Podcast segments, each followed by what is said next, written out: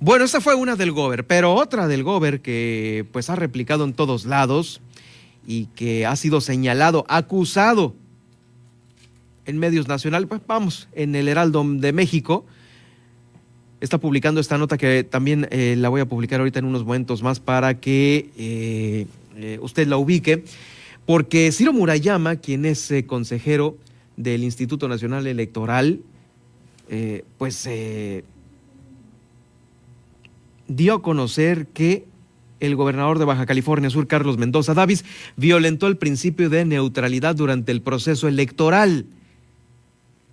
Esto quién lo dijo, el consejero del Instituto Nacional Electoral, Ciro Murayama. Y es que el gobernador de, nuestro estado compartió un video en días pasados, usted lo recordará, donde se anunciaba el respaldo al candidato del Partido Acción Nacional a la gobernatura del estado, Francisco Covarrubias.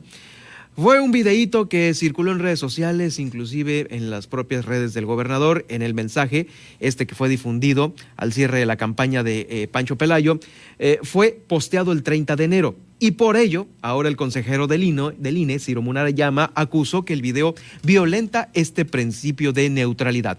Destacó que los órganos electorales locales son los encargados de la contienda electoral que se lleva a cabo con equidad y esto es de, lo que se trata. Ciro Murayama, eh, de acuerdo con su señalamiento, dijo que tampoco se trata de un asunto de censura, pero pues bueno, debe de haber eh, mesura. Y es que así fue.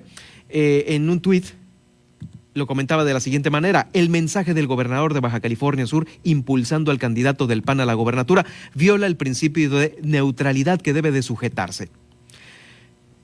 Al ser un proceso local, corresponde al Instituto Estatal Electoral de Baja California Sur, así como al Tribunal Electoral vocal, local, velar por esta equidad. Bueno, pues ahí también está el llamado al Instituto Estatal Electoral a que también pues hagan estos señalamientos al gobernador, el propio tribunal, y cierra Ciro Murayama eh, con este y no, hashtag no es censura.